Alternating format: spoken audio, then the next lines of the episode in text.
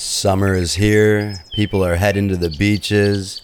The markets are ripping. Everything seems great. Or is it? On this episode, we explore if this most recent run up in the stock market has merit. Or should we remain a little cautious? Jamie Dimon may be running for president. We take a look at the earnings from last week. And of course, take a look at all the highlights from this week. Here we go.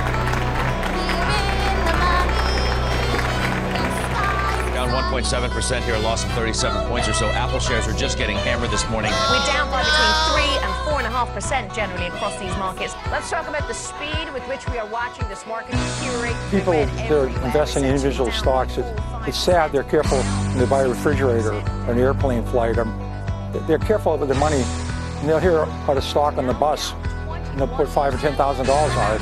They have no idea what they do. So you really got to be careful. What in the world Look at the company, look at the balance sheet. What is the reason the stock should be higher? Ladies and gentlemen, welcome back to season three, episode 77 of Pounding the Table. We're smiling, stocks are ripping. It is Friday, June 2nd. Joey, how you feeling? Feeling good. It's been a nice week.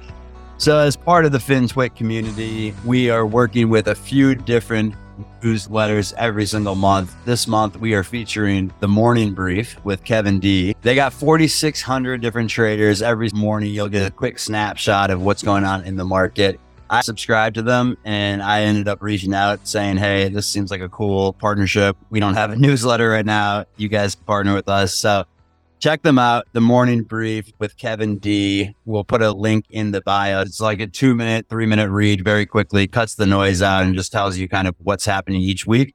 They're going to give a $50 Amazon gift card to one of the random people who sign up. Matt and Kevin D. Check them out. The morning brief. We'll put a link in the bio. But Joey, let's get into the major news this last week. The U.S. debt ceiling getting passed through the House. and It is on to the Senate keep kicking in the can down the road. I hate this whole politics thing because they push it to the next president to deal with, and then the next president's obviously going to push it again down the road. So, anything here with the debt ceiling, like how much do you people really look into? Do we do we think someone eventually is going to be like, hey, let's pull the plug on America right now? I don't think anybody really cares at this point. I mean, once you get over $30 trillion in debt, I don't think anybody really sees a way out of this. So, you know, it's just this funny money that's getting bigger. And yeah, they just keep kicking the can down the road. So, you know, we'll push up on this next limit, what, in two years? And then they'll just kick that can further down the road. Another fake number. Jobs jolted here. Yeah. From what I saw, people thought, you know, it was a great number, but you know, then it got into the, it could support a rate hike in June, but then won't support a rate hike in June, but maybe in July. So yeah, you get all the speculation what the Fed could do, skip and then raise, raise and then skip. Do you truthfully believe that the job numbers do not matter in terms of the funds? Like, what are how do they leverage that? I guess. I mean, I don't know how other people use it. I'm focused so much longer term than the short term statistics that I don't really care what's happening kind of on this day to day, week to week, month to month type basis. But, you know, it is something that impacts the markets in the near term. I like when headlines come out that push the market lower or, you know, cause people to overreact on news because that's where opportunity is created.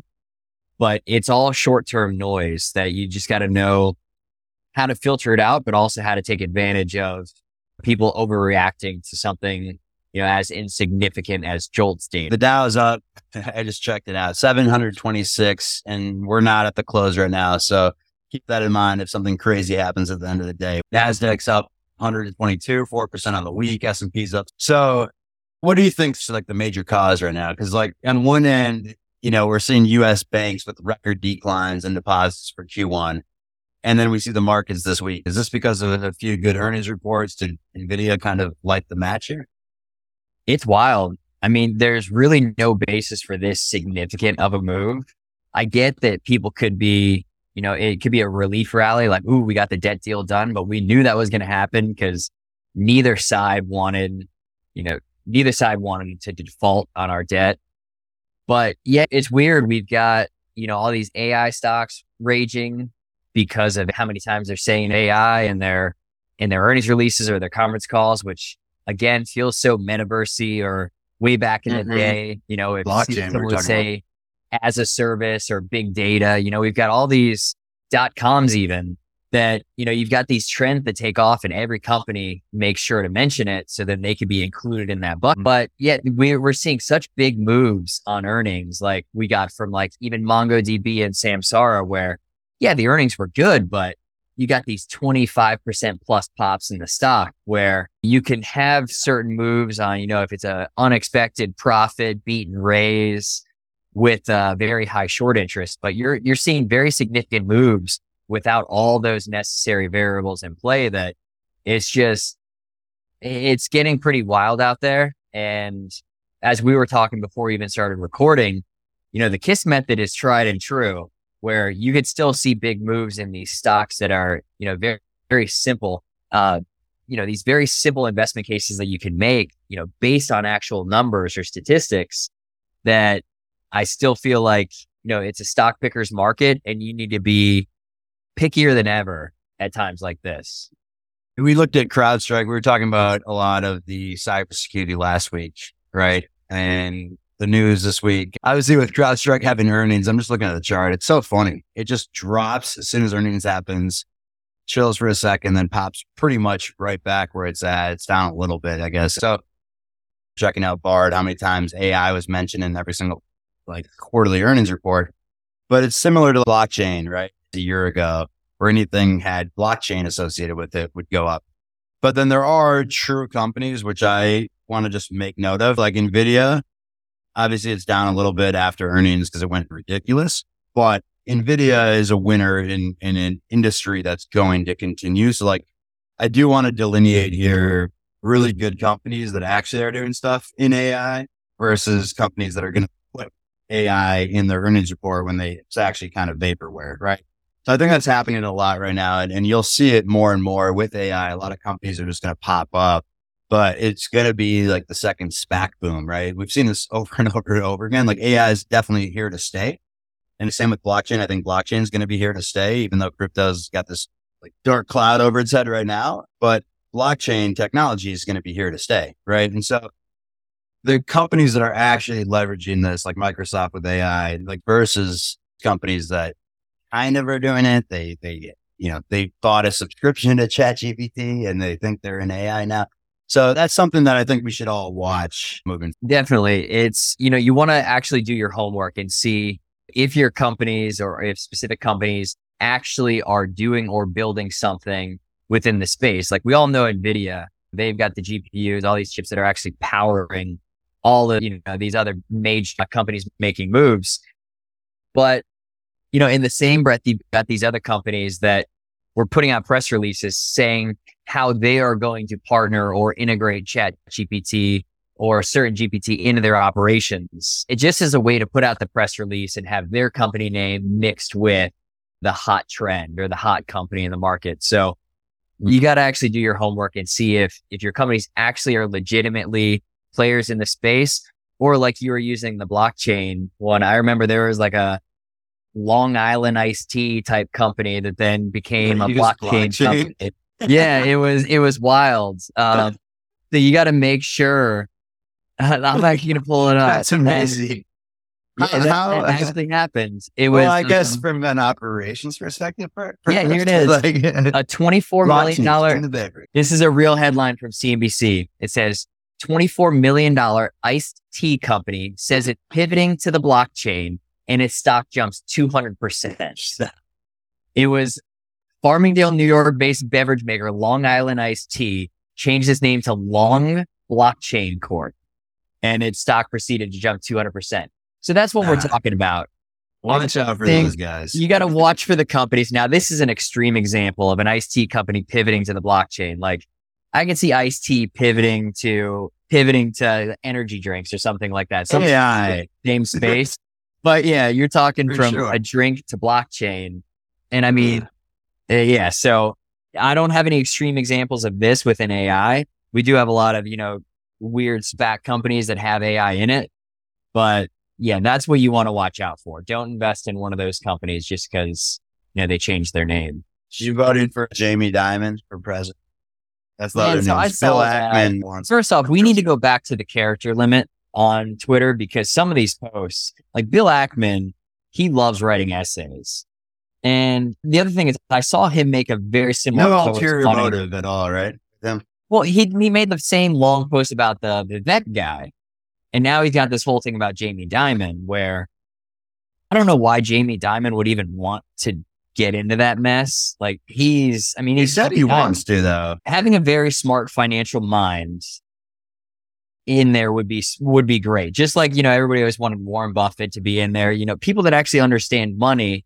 When we've got, you know, we're looking at our national debt, like having someone that understands money and is good with it would be fantastic.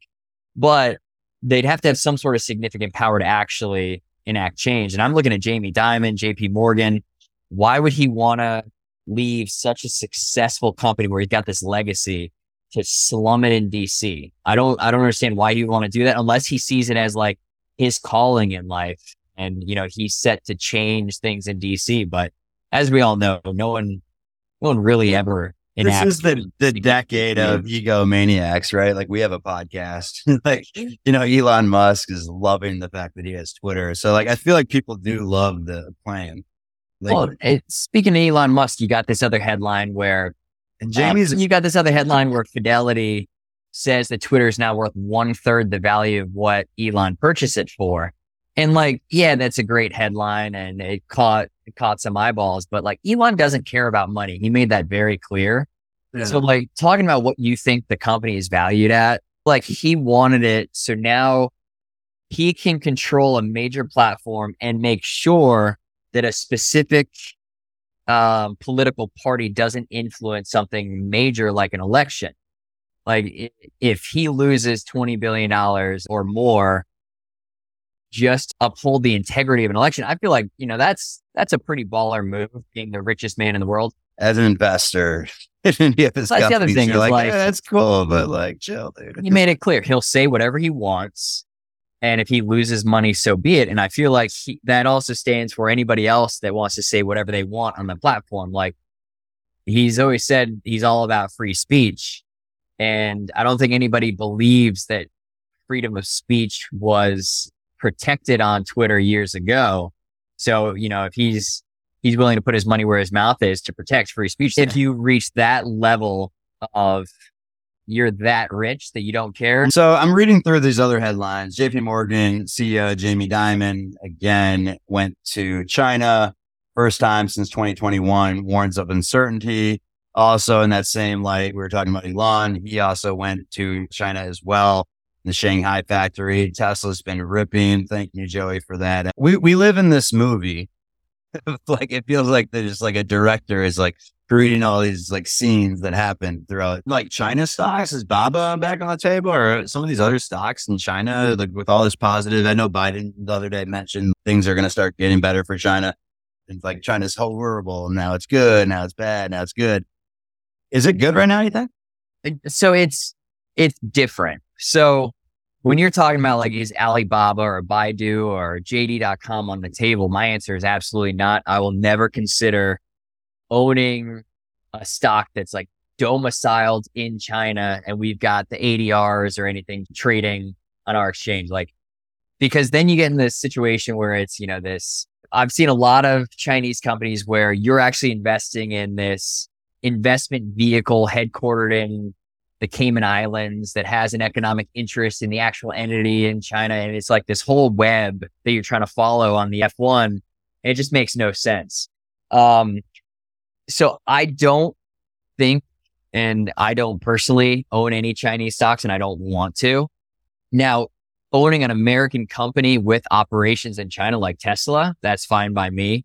Cause I feel like then, you know, you've got all US regulators. Every company has something in China. Not every, but like not every company. So like, yeah, like Meta can't operate Facebook over there. You know, there's certain restrictions like Google can't be there.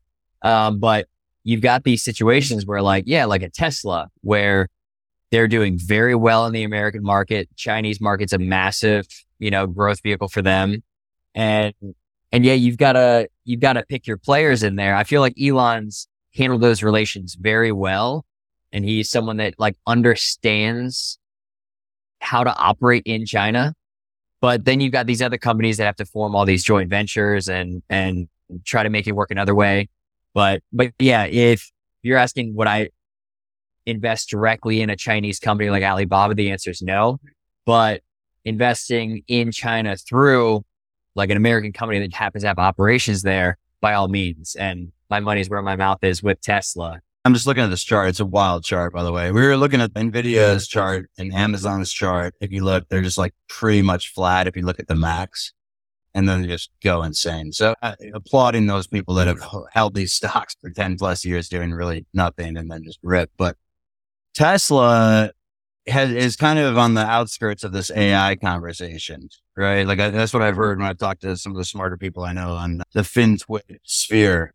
They're saying like Tesla's being kind of underrated here in this whole AI space. Then there's the other people that, that also say that Tesla's gonna get called out for fraud. Are they like one Hindenburg report away from getting smoked, or is Tesla gonna reach its all time high? In your opinion, I'm just gonna put you on the spot right now.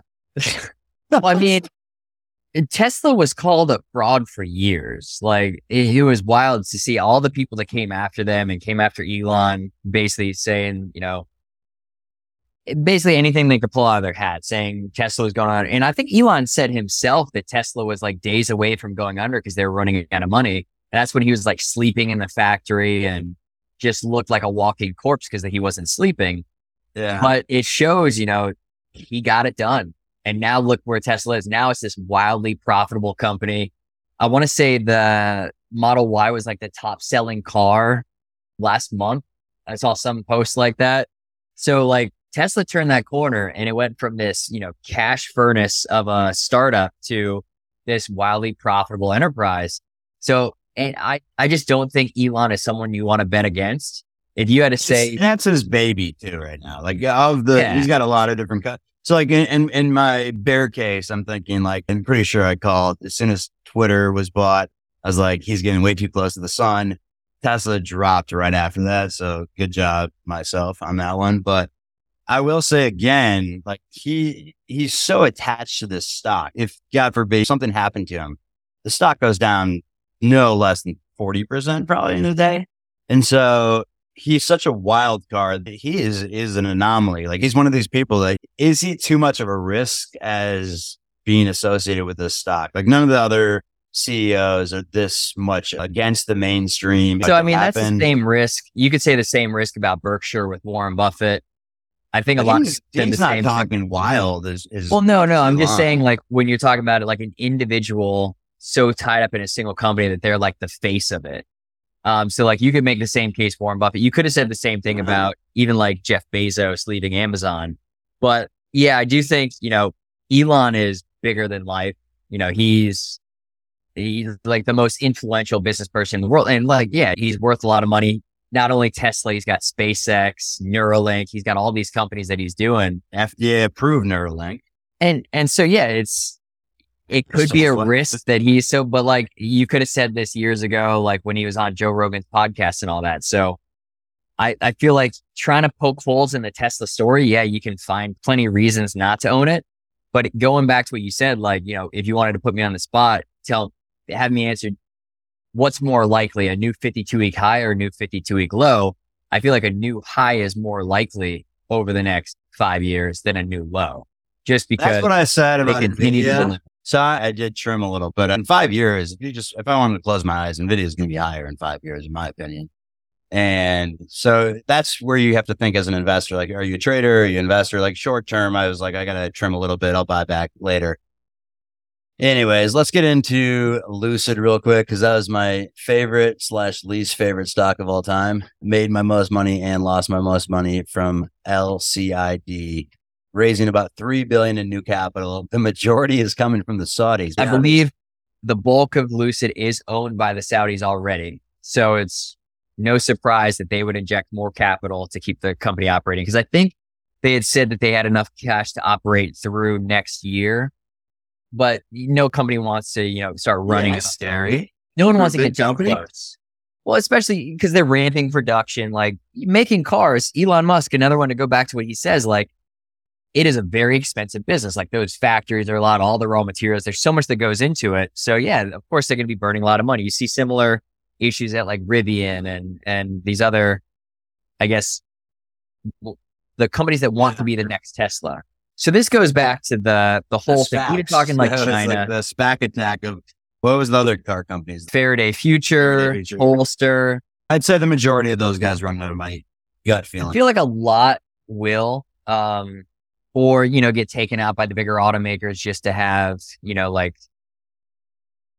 the fancy designers that could be in there, like Fisker. He's got a, a long track record. I want to say at BMW. So like I could see a bigger automaker want to take them out just to have him back in in the mix. But again, like a lot of the investment themes for Lucid during the whole SPAC mania was this is the next Tesla, or you know, a lot of these Chinese stocks. I remember like Baozun was the Shopify of China, and you got all these. You know, this could be the next of this, or this is the X of this other country. If that's ever an investment case, oh, you got to invest in Lucid. It's the next Tesla. Like, if that's ever the pitch, the best move is usually to buy the company that that company could become. So, like, instead of investing in Lucid back then, because it could be the next Tesla, look at what your investment would have done by just buying Tesla, because Tesla is Tesla. It doesn't have to be the next one. You hear like, you know, oh, I've heard a lot of people saying, "Oh, well, you know, Nvidia just had this this great run. What's the next Nvidia?" Like, well, there isn't right now. Like Nvidia is top dog that you know will likely continue to dominate. But you know, if some other company were to rise up with some new chip or a new GPU, something that could compete, then hey, then you have a next case. But they won't be the next Nvidia. They will be, you know, whatever they become. That's how I feel with CrowdStrike. I feel like CrowdStrike, sure, Microsoft can get in I love there. CrowdStrike. SentinelOne we talked about last week, they got absolutely smoked. By the way, what what happened there, real quick? Because I'm we're going Oh, off so- script right now. I'm just curious what happened to SentinelOne. To go back to CrowdStrike, so you know they reported a very good quarter, and I think the best tweet I saw from Brad Freeman, stock market nerd, was he said, "I don't see anything wrong with the results unless you want to be picky and say the beaten raise should have been bigger." Like that's the best way to put it. Like it was a great quarter. But yeah, maybe they could have beat by more or raised their outlook by more. But if that's the reason a stock falls, I actually had a buy order to, to buy more. And of course it immediately rebounded and, and now it's barely down from where it was. Like those are the type of quarters where you can not even plug your nose and buy, but recognize the market's overreacting to a great report. And yeah, maybe it just ran up a little too much going into it. SentinelOne's a different case because they, They got uh, smoked, right? they're down 35% at the time of this recording. And it's just, it was worse than expected sales. And then they issued weak guidance, which included their full year outlook being brought in. And for a company that, you know, is seen as like hyper growth, not profitable, you cannot stumble on the top line growth. So as soon as SentinelOne did that, it's just getting taken to the woodshed. And, you know, with these growth names, I think the best move right now are like the companies that report a surprise profit. That's when you see just an absolute surge, but you cannot afford to miss on sales if you don't have the profits to back it up. And SentinelOne did that and you see what happened. Twitter, back to Elon Musk. This guy's just taking over entire news feed. Elon, anytime you want to come on, just hit me up on the on the Twitter. I'll fanboy that entire show. Imagine he's just like, well, I'll come on. Uh, Twitter, still war zone, dude. I go on Twitter and there was like a little kid being dragged into the school bus. Did you see that one? That was wild. You know, that family got, uh, I want to say it was $5 million. Well, like I how they structured it. It's actually pretty cool how they structured it. But I'm watching that and I immediately sent it to a group chat with my wife and imagine two of my friends. And yeah, I was like, you're unlocked. And like, I saw the people glanced over. So many. How do you not see the bright pink backpack right there? But the girl was dragged like 1,400 feet. Insane. Was she Had she come unstrapped? Like I saw it was like a lot of road rash. Like what oh, should we go long? The company it was East Bay or Eastpak or what is that? It- that's the thing. Jansport? Like, long all I was wondering, like, if she slipped out and went under those tires, like, it, yeah, that I was so stressed out watching those 45 seconds.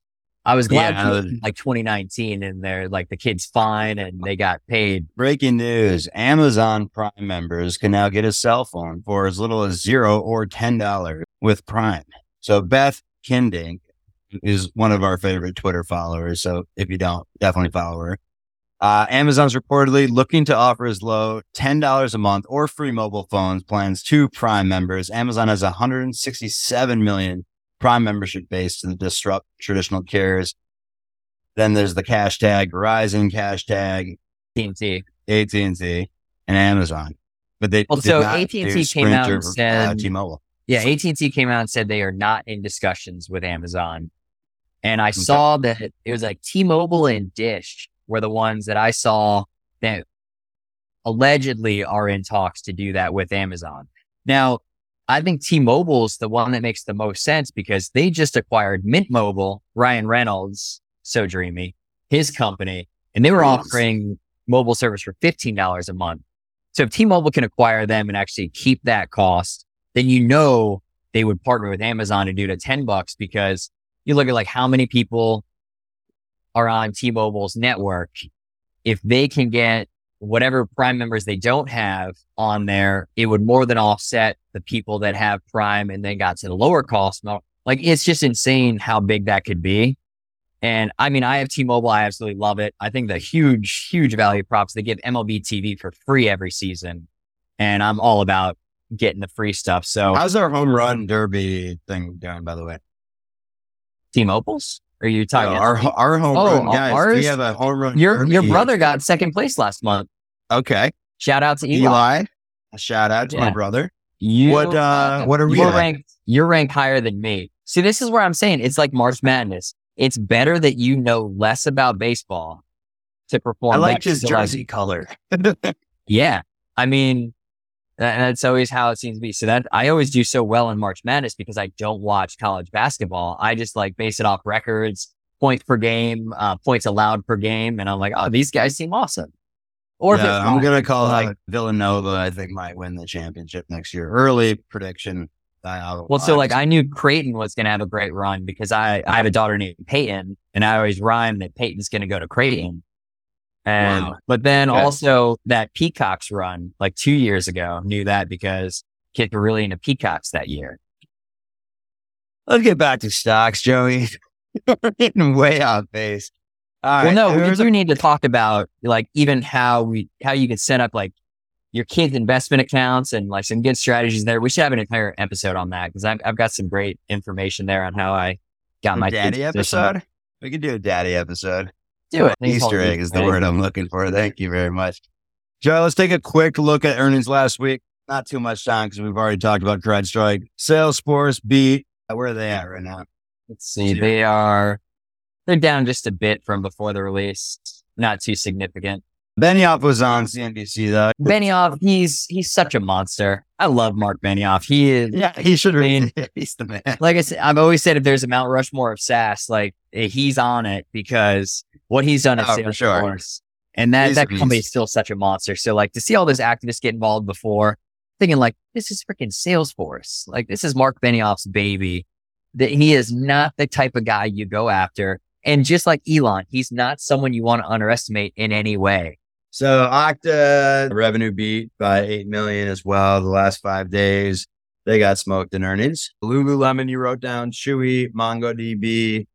Lululemon, you were pissed at me because I like cut that out by accident when I edited the show. Lululemon is something where it's like it's the logo that you know wearing that that is it's like a status symbol.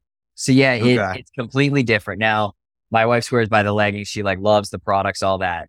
But it was weird. There was a certain inflection point where you know it's always seen as this women's leggings brand, and I have some shorts that I wear for CrossFit where they've got like the men's line. And I tried one of the shirts on. I'm like, okay, they're like the men's line They have the magic sauce. There's something. and it's like it's it's again it's even a status symbol with the men now with this brand now there is an up and coming brand Vuori that is an Alo. What about Alo? growing very I haven't I haven't seen them come across um but like there's these certain brands that just resonate with both men and women and you see you know just the the uptake and it's just one of those brands that they've played it all so well and you see they, they continue to deliver on earnings. They surged last earnings report and then just completely faded. So, you know, it's almost like an easy trade setup going to this one, unless you thought they were going to miss for some reason. But no, Lululemon, like they, they just keep raging on. And I think they're up 11% as of now. I think at one point they were up like 16%. So it has faded a bit. What's the upside with a company like a retail brand like that? Cause like obviously with tech, it's unlimited. And I guess how many pants? Cause Lululemon, actually, my buddy was telling me about this and I didn't know. Now I'm going to only buy Lululemon. But if you go there and you have a tear in your pants, they'll give you a free pair back.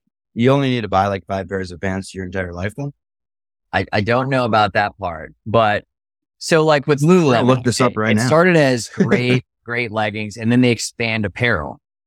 And then last year they launched footwear and I, I don't think it's even really been a huge uptake, but I did see when we went to Lululemon in like Georgetown not too long ago, they had their whole footwear display and had like two pairs, but then a bunch in coming soon. So yeah, you've got this great apparel brand, you know, leggings, shorts and all that. But now they're, you know, expanding their footwear brand and you see just how big, you know, like on running and Nike and all these different. So like if they can start dominating in that space, um, or I mean, I mean, there's so many more verticals that they could go into. Even like Mm. the fanny packs of Lululemon were like the huge trending thing on TikTok where everybody's got to have one of those. So it's just one of those where I feel like they can continue to expand, open more stores in these, these luxury type markets while expanding into new areas. It's, they've just got the brand power that I think they could almost do anything. I guess Nike started off as just like running shoes, right? And now they've expanded. I think listen to the audiobook of Shoe Dog. Shoe Dog was incredible about Phil Knight. So bear case on Lululemon. If you go to their quality website, it's broken. So if you guys are listening and you work on the digital team for Lululemon, you got to fix this website because there's broken images here. But their product does say if it does not perform for you, we'll take it back. So you can literally go with a ripped pair of Lululemons and take it back and they'll give you a brand new pair. That's a real thing, by the way. That's pretty wild. I- Um, I just got um, I just got a text too that you know since we're talking about C3 AI, one thing when we were talking about you know companies that change their name to pop up in trends. So there's this short report from Spruce Point Capital Management, and one thing they said about C3 AI is that they have a history of changing their name in order to ride certain trends. I guess they changed their name from C3 IoT back when Internet of Things was a buzzword, and they changed it then to C3.ai. And they fraud said company.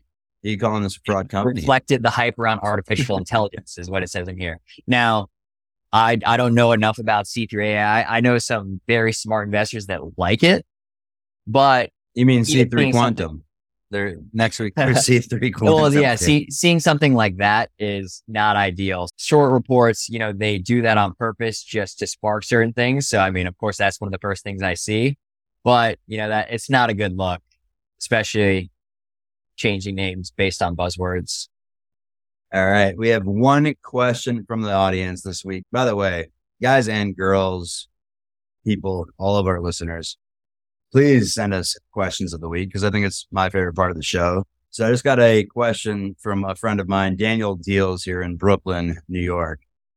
He's saying the jobs report you guys had mentioned is fake in, in theory, right?